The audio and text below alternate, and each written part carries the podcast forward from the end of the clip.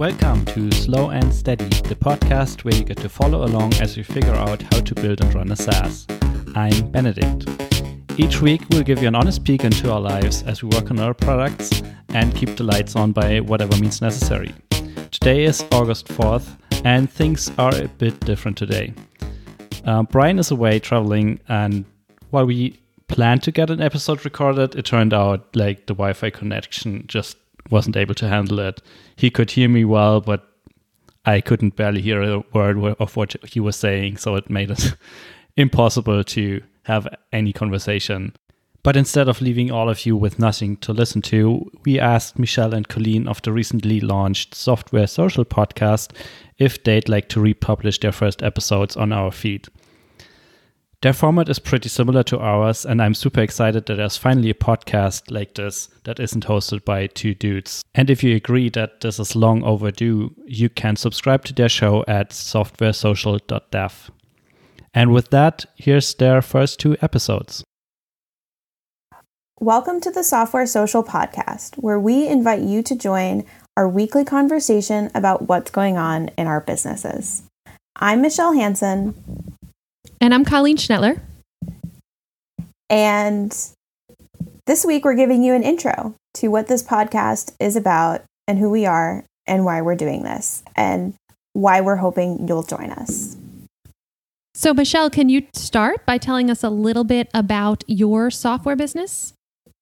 Yeah, so I am a co founder of Geocodio, which is a software as a service company. We do geocoding for US and Canada, as well as data matching.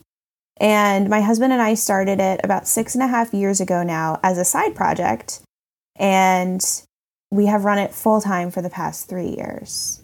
So you're basically living the dream, is what you're telling me. Some people would, would say that. I I, uh, I, I I bristle at that a little bit. Uh, there's definitely a lot more more dream to be had. Um, but yeah, definitely people people do say that to me, especially people who are looking to create their own software businesses. Which is kind of the boat you're much in. like myself. Yeah. Yes. So I am a Ruby on Rails developer. I've kind of had a varied career, always in tech. I started as an electrical engineer. Um, I stayed home with my kids for a few years, and then I started learning Rails, and I built up a really successful consultancy. So that has been amazing and a wonderful journey for me, but I have always wanted to start a product business. There's just like this dream of having a product business that you kind of are, you know, in charge of your own life and your own business. You get to make your own decisions. And so that's something I've always I've always wanted. And um man, it's hard. It so is hard. I right? Like it's, you know, I, I read a lot of startup content. I have read a lot of books. I follow a lot of successful startup founders. And there's so many stories out there that make it seem like, I mean, you don't hear about it till they're successful. So it makes it seem like it's easy.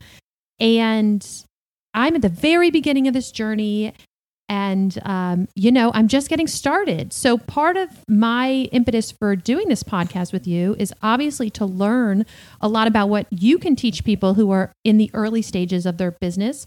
And also to stay inspired and, um, you know, to share with people what it's really like to start a business. I don't think you give yourself enough credit, Colleen, in saying that you're just at the very beginning. You have been working intently on this for over a year now. I remember it was last summer when you came to me and you were so excited about an idea and this this passion you had that was leading you towards that idea and you started doing user research on it and having something that you were passionate about and then doing the work to see if there's legs to it and then realizing that there aren't that counts as work that is valuable productive work. I hope so, because it, it was quite a lot of work. And um, so, just a, a, brief overview is I had an idea to kind of uh, do something with the childcare industry. And I, I had a founder, um, someone I was going to work with, and she and I interviewed quite a few people that would have been on our target market. So we kind of took the steps you learn about, you know, with idea generation.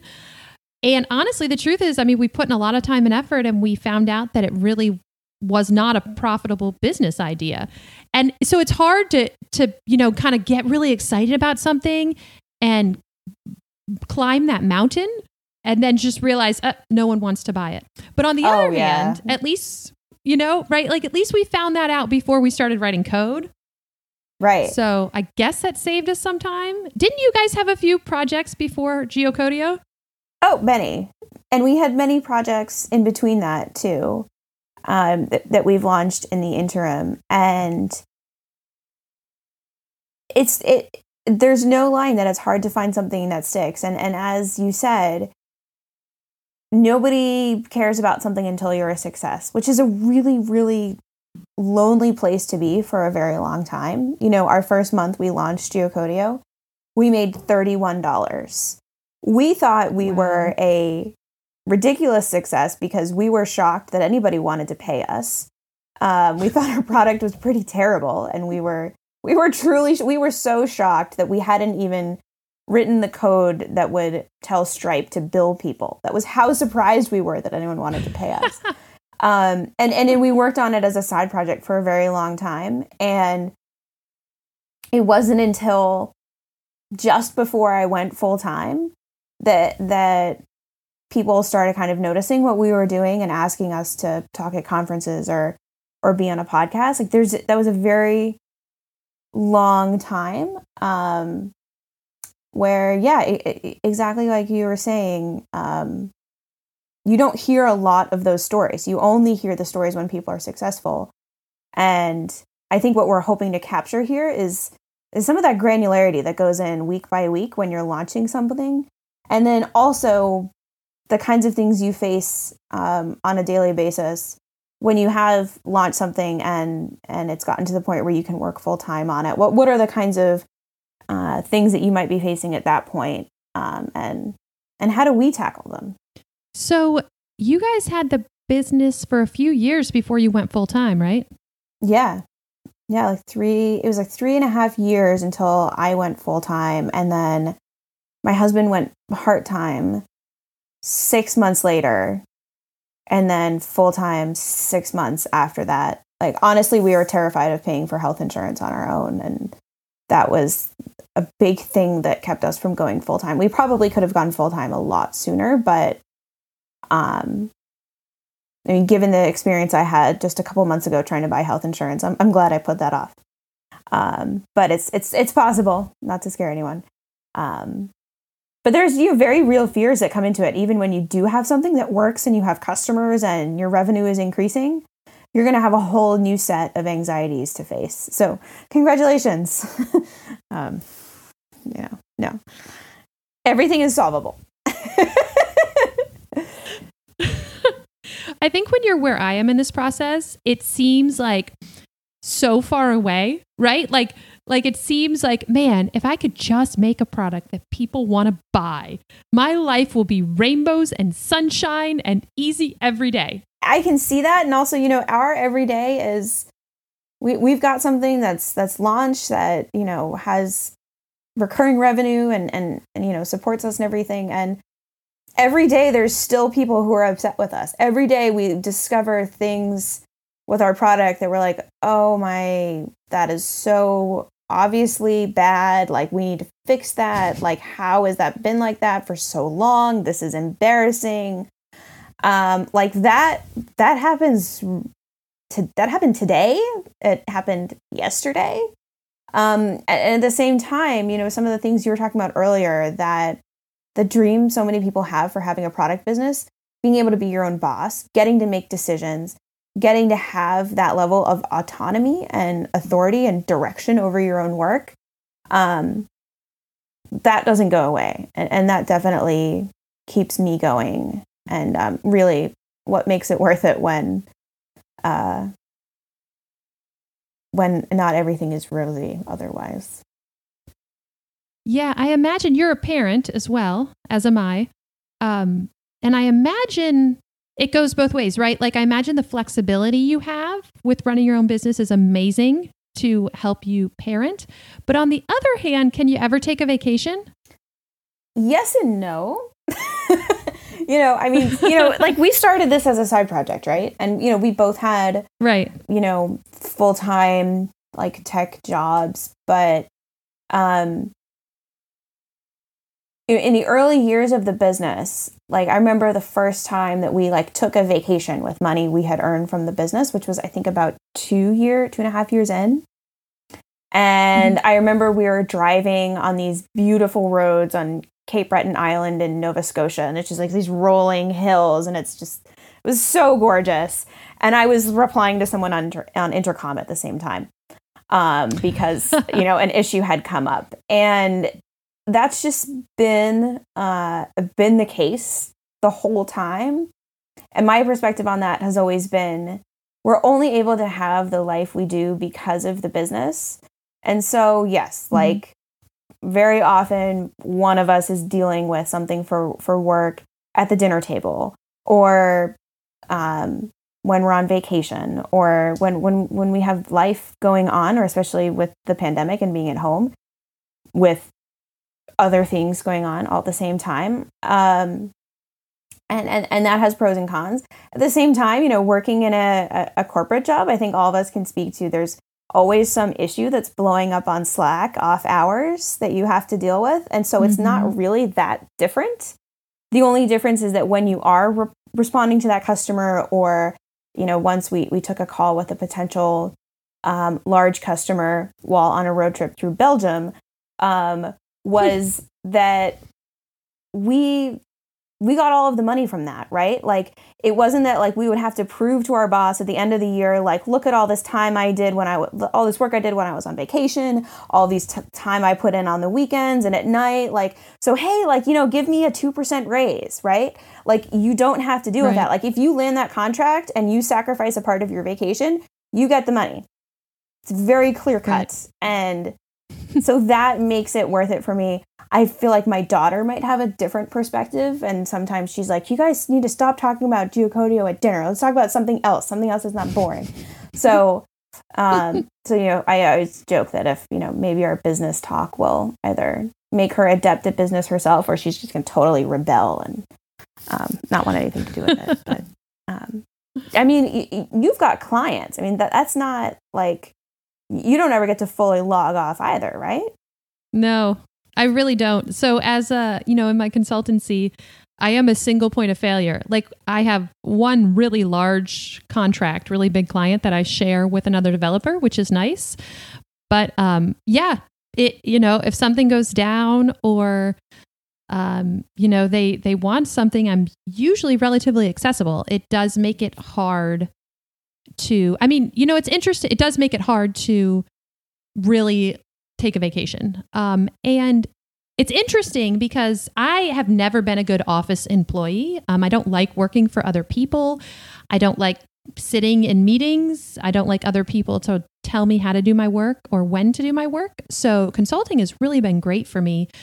But there is this this joke that like you spend all your time trying to go from employee to consultant and then as soon as you're a consultant you're ready to jump to something else because sometimes it feels like you have multiple bosses, right? Because you have like several different clients, they all have different needs, they're all contacting you.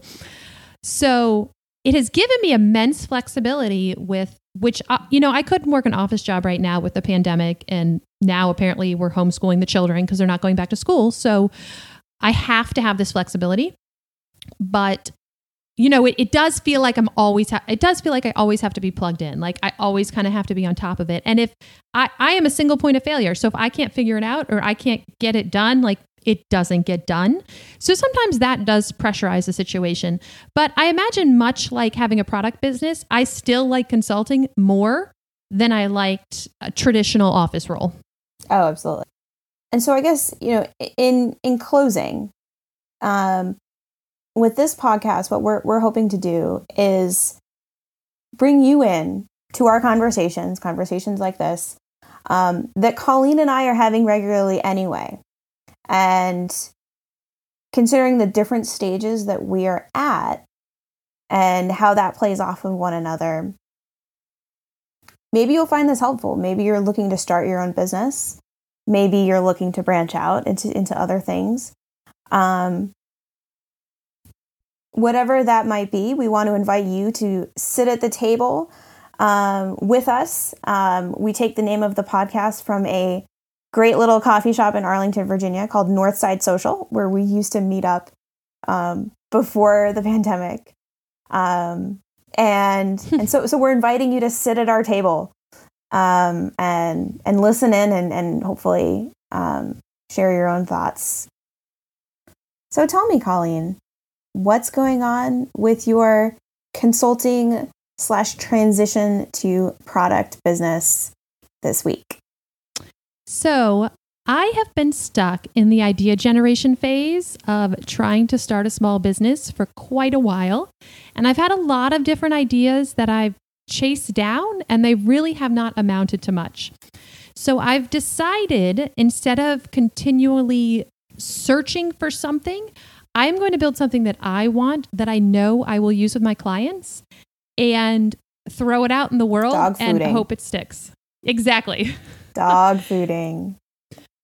Yeah. This really for me like a lot of the literature i read about startups and i read a lot of literature about startups says not to code before you have a, an established market but the truth is it's something i want it's something i know my clients will use because i am their developer and i'm sick of kind of spinning my my wheels i feel like i need to take more action so colleen what is this idea you're working on so i am working on an image hosting platform. I hate to use the term platform, it's not really a platform.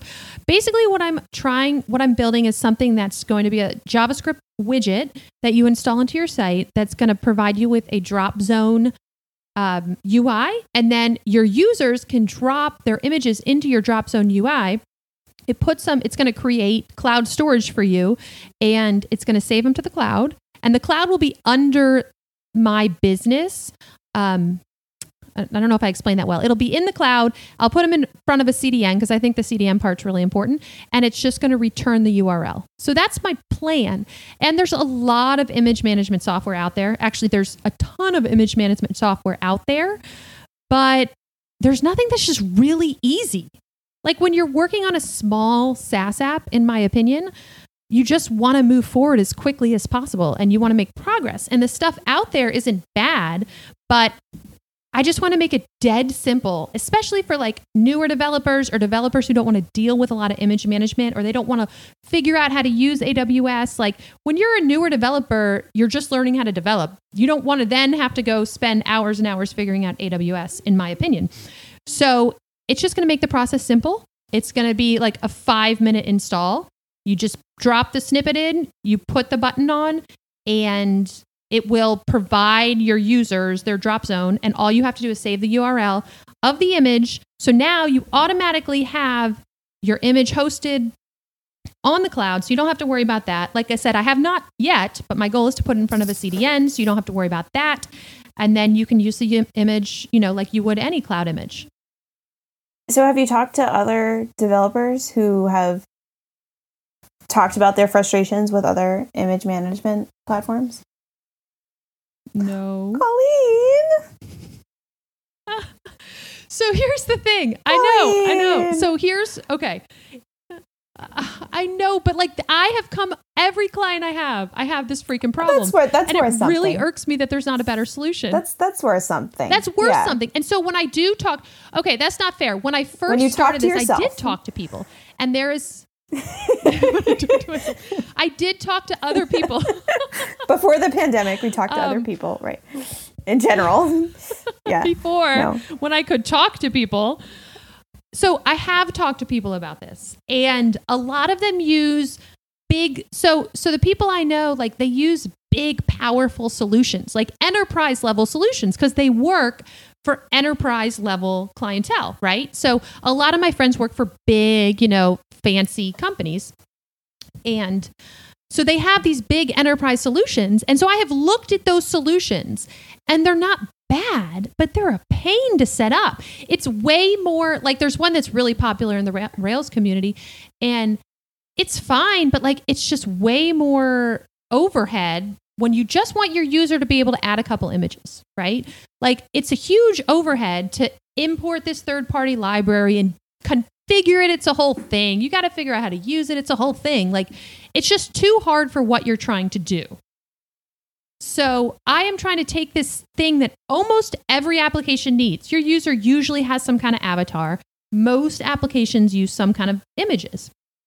So I'm just trying to take this thing that everyone needs and make it really, really easy.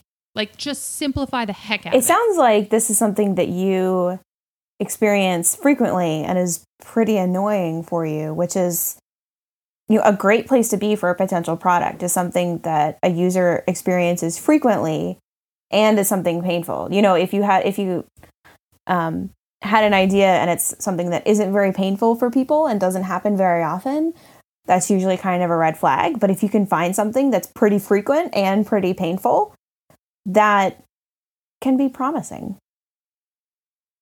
Yeah. So the first iteration of this I built was just for public images. So it was like for your static assets. And um, I built that because like images are just a pain point for me because they're just annoying, right? Users, they take these like, they have these huge files. Your designers give you these huge files and you have to, you know, compress them and resize them and all this stuff. Um, but the first thing I kind of built, which is this, the building blocks to what I'm working on now, was just public image hosting um, amongst teams. And that was cool. And I, I like that. But like, no one was really interested in that because no one cares so much about web performance. Very few people care so much about web performance, was my experience, that they're actually going to, you know, resize all of their images that are just their static everyday images, or they're just going to throw them behind a CDN anyway, so they don't care. But this problem, I think the thing about this problem is it's a common problem and there's many, many, many different ways to solve it. And I have seen, as a consultant, I worked for a lot of different companies over the past years, and I have seen all these different kinds of ways to solve it.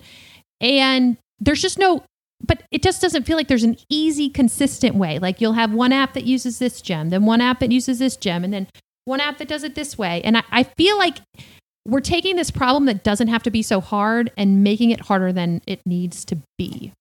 And and you know, as I hear you talk, what I what I think about is you know you were mentioning earlier how you consume a lot of startup literature and and talks and, and advice on starting a business. And something that always comes across in, in those kinds of venues is how you know you should be passionate about it. You should be passionate about the business, and you should be passionate about about what you're solving and whatnot. And you know, I don't think there are any you know eight year old kids out there saying, "Mom and Dad, when I grow up, I'm gonna solve image management software."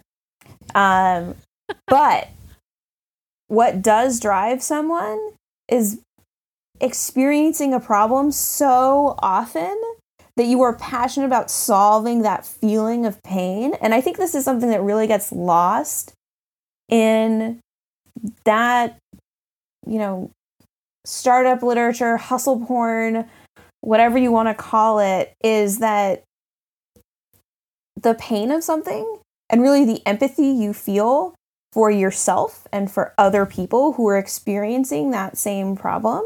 It doesn't have to be the specific problem itself, but the idea of taking away some amount of pain, whether that's for you or for, or for other people, um, that is a huge motivator.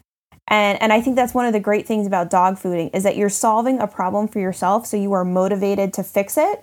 And like worst case scenario, if nobody else uses it, you have solved a problem for yourself and you have eliminated a frustration in your life and you just have more brain power that you can focus on things that you would rather think about rather than this super annoying problem that you're facing all the time. Right. And I I feel like this idea like I think I said um I mentioned that I got I you know I kind of was stuck in this um, Ferris wheel of ideas without really getting anywhere. So the other thing that's nice about this idea is it's a it's a small thing. I don't see this becoming like a business like you know that grows into like a big It doesn't Thing? have to be. um Who says it has to be? right. I mean I mean I'm at the point well, I guess no one. I guess like you know, I, and I'm at the point where I just wanted to put something out there because I feel like I've been I've just been spinning my wheels for a while now and I just need to kind of get back in the game. And yeah, you're right. This is a frequent problem I have. I all I would like to just have a consistent way to solve it. So next time I come up with someone, because I get a lot of these applications uh, that are halfway done or almost done or need to be fixed in what I do, I'd like to just be able like, all right, I don't know what this architecture is, but I'm putting this little little widget in here and it's going to solve all our problems and I don't have to do the whole AWS dance again in that specific area. Yeah. And I really think too, like the, the beauty of, of a marketplace for Rails developers like Heroku is it helps people that are new to coding get get up to speed quickly. And I feel like image storage in the cloud can be a really challenging issue for people who are new to coding because they just learned how to write a Rails app and deploy it and now they have to figure out, you know, cloud storage and how to manage that and how to resize their images and and how to put them in front of a CDN and it's just a lot. So I really do feel like this is a real problem. I don't know that it's a real problem that people will pay for. Um but it feels like a real problem to me. So my challenge now I, is is twofold. Like I'm going to do it. I'm like 90% done. And you remember what they say about like the last 10% takes 90% of the time or whatever. So, of course, I, you know, I've just onboarded a new client that I'm really excited about, and they just announced that the kids aren't going back to school. So I have a lot on my plate right now. Um, and so, really, my goal is to to prioritize this because this is really where I want to be. Like when I look at my life, this is giving you, know, you satisfaction. This is what I want to do. Yes, so much satisfaction. Like you this is hope. what I want to do. You have like, hope that you will solve this problem, which is lacking in a lot of other yes elements right now. I have hope, and so so my goal this week is. Thanks. My goal this week is really to prioritize getting this done. I'm so close, but of course, like everyone, like I always want to add one more feature, right? Like it. actually, Just it get works it out right there. now. Like I, bare minimum, like you know, the as you said, like stuff like you know, creating an account or creating an API key or all of the stuff that actually lets you launch something like that will probably take more time than you realize and will have more complications than you realize but at that point, as you said, you're so close to being over the finish line that you can just bang it out. Yeah, and that's my goal. Like I really like it, well, I do need to I, I want to finish it. Right now my goal is just to finish it, right? And I know that again, and then I don't know if anyone's going to buy it. Um, but I'm so close to getting it done and I just really want to get something out there. So like my goal for this upcoming week and like my priority is going to try and give myself the time. It's so hard um, as, you know, a human that has children and a spouse and all these all these demands on your time. Um, it's so hard to like prioritize that time. And so my goal is to to find a way to to prioritize this time the next week because I'm so close to finishing it and I just want to get it done. So that's what's going on in my life. Let's talk about what's going on with Geocodio. Yeah, so something I have been thinking a lot about this week is pricing. Ooh, pricing. That sounds fun. pricing is the hardest part of, of having a business. Like, can time and time again, um, it's the thing that w- we're banging our heads against the wall to figure out. Um, and and I think it's underappreciated as as a difficult um, element. Um, but it's every time you launch a product or um, or doing something new or get a unique request from a customer, pricing is always the thing we spend the most time on. So, what is so hard about pricing? Like, that's a serious question. I don't know. Can't you just be like, ah? So, there's a lot of stuff that's tough about pricing. I mean, the, the, the big thing is that right? Like from a very basic level, you want to not only cover your costs, but you want to make some money on top of that, right? So you have your costs and then, you know, off the bat, whatever the price is, you're going to lose, I always just ballpark 40% to taxes and other various expenses like that. Um, so then just figuring out where your break even is alone, like that's just the, the first step of it. But the hard thing about pricing is you need to price it for the value the customer is getting. And that may not always be clear to you. And the value that a customer gets from it may not be entirely apparent. It may be difficult to parse out. But also, you need to figure out how the customer perceives the problem and what they understand, like what they express as the problem and how they would want to solve that. And that has to be expressed through the pricing. So, like a really basic example of this, for example, is Slack, where they charge you per user if you're on a paid plan, which makes it easy to figure out okay, we have 20 people in our organization and it's, I think it's like $5 a month or something like that. We'll just say that. And so we're going to be charged $100 a month. I have 20 people. I can very easily calculate what it's going to cost me to use this, right? This is a metric that I understand, and I can see the value of having all of these 20 people be able to talk to one another on this platform, ostensibly, even though Slack is, you know, a, huge problem for my own productivity and. Me uh, too. yeah. So, um, so you know so so i was struggling with pricing a lot this past week because a customer came to us with a a a, a, a problem that's adjacent to what we do and is something we actually have an internal tool for but we've never productized but we've we've considered it. And they asked us to productize it because they were really frustrated with their existing options and um, due to some limitations and the pricing of their current vendors for it they weren't able to use those tools with as many customers as they wanted to. And they wanted to really expand that. And they were like, you know, we really love your terms of service and your pricing and how you guys do things. Like, is there any way that you guys can help us with this?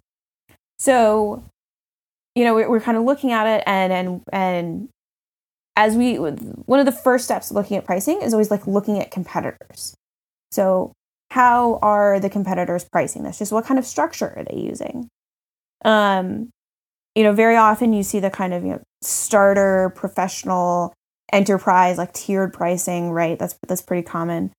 Um, and so I just find it helpful, just you know, how how do competitors frame the pricing because that helps helps how that helps you see how they understand the customer's problem and the kinds of features that they are launching for specific customer problems. So, for example, with Slack, you only get compliance reporting at their highest paid plan because the people who need compliance reporting are able to pay for it. Those are banks, those are, you know, regulated organizations that have to have to report on it, right? So that's only at the very highest tier. They're capturing that value there for that feature. Um, but something else I was looking at was, you know, how how do they perceive the customer's perception of the problem? How do your competitors perceive the customer's perception? Yes. How do they understand the customer's frame of reference? Like I have just heard myself on the phone from the customer how they understand the problem. How is this being then expressed by the competitors? And what I noticed, which was really strange actually, was that all of the companies out there for this specific service were pricing it basically based on their costs. So all of the pricing was based on their own bandwidth costs and then effectively a markup on top of that. And so this is for um, for map tiling, which is you need in order to load a map on a website, you whether you get it from from Google or from from somebody else. Um, and most companies charge for it based on the number of interactions that a particular user has with the map. And so that's basically the number okay. of tiles that have to be sent from the CDN. This is our CDNs episode, I guess um, from the CDN to load load the all of those little squares on the map, which is why when you're like zooming in really far on a map, sometimes you like see like squares loading because it's literally squares of the map loading, right? And so how okay. they charge for it is the number of tiles that load, and so how much the person interacts with it. The problem with that do you know how many map tiles you required be load last time you were looking for a dentist or trying to locate the nearest grocery nope. store? Right. So somebody can go, you know, they, to their analytics, they can see how many users they have, but they don't know whether one person is going to be 15 map tile loads or 50 map tile loads, right? Um, but the way right. these things were charged was based on the map tile loads. And and I, so I was trying to ask our customer, you know, are you even able to tell me like like how many how many users you have or or you know what you're currently paying for this anything and they weren't even able to like translate those numbers very well because these companies made it so hard for them to figure out even um, what they were being charged and why. And so the yeah, much like AWS. so so the hard thing about that was like, wow, we know the customer is frustrated by the fact that they they can't even predict, right? It's not like that we have 20 people and it's going to be five dollars a month, and those are terms that I understand. This is like we have right. 10 you know we have 10,000 users and if they have 10 map tile loads or they have 50 map tile loads we actually have no idea. Companies don't like when their pricing is unpredictable. Um, they really like stability. Um, yeah. and so it was taking that and figuring okay we know the customer likes a way for stable pricing. So technically how can we figure out like what a stable consistent monthly price is but then how can we figure out a way to price this that is in terms that the user understands, that is not charging them for this metric that they don't use in any other scenario, that we're basically marking up bandwidth costs on top of it. Um, how do how do we frame it as something that they understand? Um, and so that's what something we're thinking about a lot this week, and but just keeps reminding me that pricing is so so hard, and it's so easy to get to get wrong. It's also easy to change it and test it. Um, so, what do you guys do now for pricing? We have a couple of different pricing. So, this product I'm talking about here, we, we haven't launched it yet, and we're oh yeah, right. this would be a we, new product. So for for Geocodio in general, we have um, we have a freemium model, which actually people describe it's not a pricing model, it's a marketing model, which is totally true. Um, but so we have a free tier, which is actually something we basically inherited from Google when we launched. They had 2,500 free lookups per day, free address lookups. And so we're like, okay. we, that's if that's the industry standard right now, we have to do that. So we did that, but then what really frustrated us was that you couldn't just pay for whatever you needed on top of that. It was either 2500 free per day or like a 100,000 a day for a like $10,000 a year enterprise contract. And we are like, that's not us. Like, we just need 5,000 addresses per day. And actually, so pricing yeah. was something that, that encouraged us to start Geocodio. Um, and so we have we have the free tier, and then we have pay as you go on top of that um, for people who have lower volume usage. Um, then we have an unlimited tier, which is for people who have much higher usage, usually about five million per day. Um, and then we have all sorts of customizations on top of that. So we have people that we're running custom clusters for because they need to process 20 million a day. We have on-premise customers, like we kind of have a a wide mix.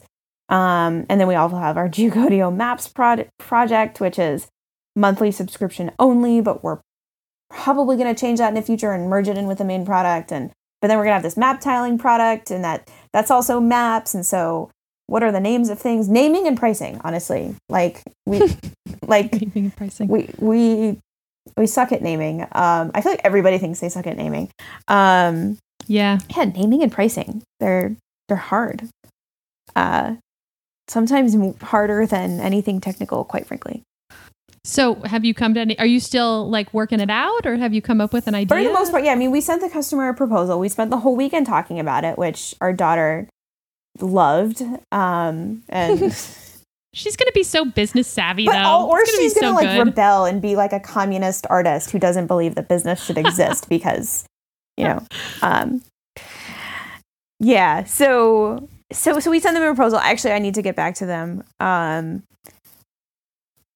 it's you know you were talking um, on the last episode or no was it this one about how you feel like you're 90% of the way there and it's just like some polishing touches. Like, have you figured out the pricing for your product yet? Oh, gosh, no. but mine'll be like, like, I haven't even thought about that, but mine'll be cloud storage. So, I mean, I was just to go with markup whatever cloud storage cost you are using. I mean, and that, eh, like, it, and that works, but like, I, I would almost consider you to be like, is there any way I can charge for like the number of images someone has even though you're going to be paying by the storage size, yeah. which is, you know, measured in gigabytes, right? Right. Like if you can somehow charge for a metric that the customer understands, like 10 images, yeah. they understand that. They may not understand how their images translate into size. Um, into yeah, into bytes. Like they, they may not get that. No, you're totally right. And I um, hadn't given it any thought. But now that you say that, it makes way more sense to be like, you have this many users, each user gets to upload five images. That's your fee based on, you know, the number of images because the customer understands that. And if they need more, like always be like, Yeah. email us. Yeah, that's a great right? idea. And then you'll you'll probably have some customers who, you know, if you have like mentally you say, okay, I'm gonna, you know, I have this many, you know, gigs on my plan, so this is how many each customer gets. You'll have some customers who will go over that, but you'll probably have some who are below it. And as long as that all averages out and you've calibrated that, then it'll be okay. And you can just have tiers and be like, then you know, here's the tier where you Yeah, that's a great idea because you're right. Like, like pricing something in a way they understand is that makes so much more sense. and make it easy for them to explain it to their boss too right like i always try to picture it like how would my customer go to their boss and explain you should pay for this service we've determined it's necessary you know it's better than the what we're using right now or or the other competition. Um, and you know we've got this many page views per month or this many users or this many like transactions we're processing or, or whatever that metric is that your customer is using Yeah. internally that they would talk about with their boss to sell their boss on buying your software. Try to figure out what that term is. You talk to your customer um, and try to find a way to, to price it in a way that matches the language that they're using. And, and, and but not only the language the mental model they're using of why they, they need to use the service in the first place. Yeah, that makes great sense. and it's hard. Like i, I will not uh, undersell it that, that it is difficult to crawl inside other people's heads and other people's you know sort of organizations and try to figure out how they think about things. That's very difficult. But if you can get it right it's um, it's very powerful and and you don't have to get it right the first time. You know you can keep iterating it. You know companies change their product mod- uh, their pricing models all the time. You know amy hoy has some some great content um, on that and um, it, it's possible but it, it deserves a lot of time. So for your your new product, um, I don't know if you can you can share, but did you decide to charge based? Did you find a metric that Yeah, so kind of set think you what- apart? I, I think what we're going to do is we are going to we are going to charge by bandwidth but it Mhm. seems like pretty much all of the companies out there right now are only charging as pay as you go even on like enterprise tiers. So you might end up paying google like $6000 a month. Um yeah but on a pay as you go model so it's going to be variable. So we're, we're going to do it tiered and we're going to start out with just one tier Okay. and then we've set a you know we've set a price for if you need more here's a here's an additional cost. And we'll just kind of see how that goes. And and we're we wanted to be clear with the customer. It's like we may change this in the future but we'll make sure that whatever we change it to you're not going to pay more. Like if those tiers end up making it so that the the, the amount you're getting right now um it is more expensive you know we'll, we'll keep you at the current cost. Okay. Which is always a good thing to do always always Yeah. let people keep legacy pricing yeah. Well, thank you for sharing that. That was really illuminating. Pricing very hard. and by the way, I want to mention that the Stripe has a good guide to pricing as well. Um, Patrick McKenzie wrote it in the in the Stripe Atlas guides, and and that's something that I consult often on, like thinking about pricing, and he kind of dissects a couple of um, of of different pricing scenarios for some companies, so you can see real life examples of of pricing critiques. Well, that covers this week's Software Social podcast. We hope you enjoyed sitting at our table at the virtual coffee shop this week, and we hope you'll join us next week.